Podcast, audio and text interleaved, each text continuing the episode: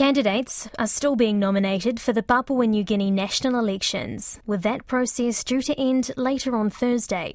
PNG journalist Scott Waide is covering the event, and he told Don Wiseman that while the poll itself is still more than six weeks from starting, campaigning is well underway.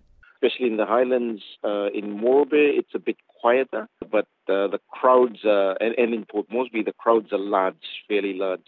What about behaviour?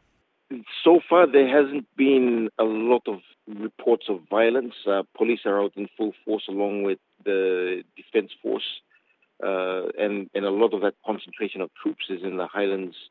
Port Moresby behavior is sort of very level headed, not so much uh, trouble reported.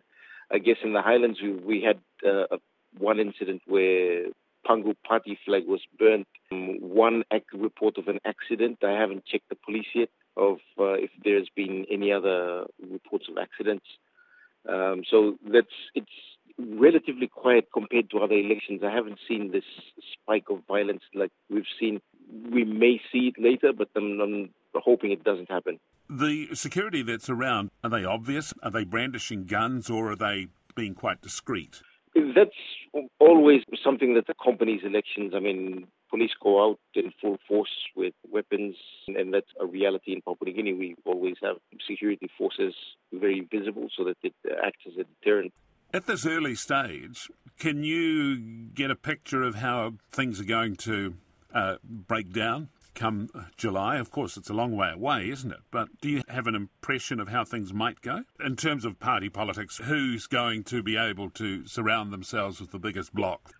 Realistically speaking, the People's National Congress has endorsed over 90 candidates, so that's that's a force to be reckoned with itself. Um, so 90 candidates all over the country means that there's a higher possibility of PNC, you know, backing on its chances to get a lot more members into Parliament. Pangu has also put out a list of candidates. Surprisingly, a lot, a lot of women in the Pangu group, at least five, I think. The other group that was pretty strong before uh, the passing of Sam Basil was the ULP. ULP has also put out a number of candidates, but I think the party to watch given the amount of resources and the number of people that they're nominating is uh, the People's National Congress. For more of Morobe province, where I live, there's uh, quite a few women have nominated. I am yet to speak to the women who nominated. One of them's Jennifer Byng, former NGO worker. The other one's the electrical engineer, Pinkewes Zuranok, all contesting for the regional seat. And a, a few women in the Highlands, in the Milne province, in New Ireland, all contesting for the seat. So the, there's an increase in the number of women contesting for various seats around the country.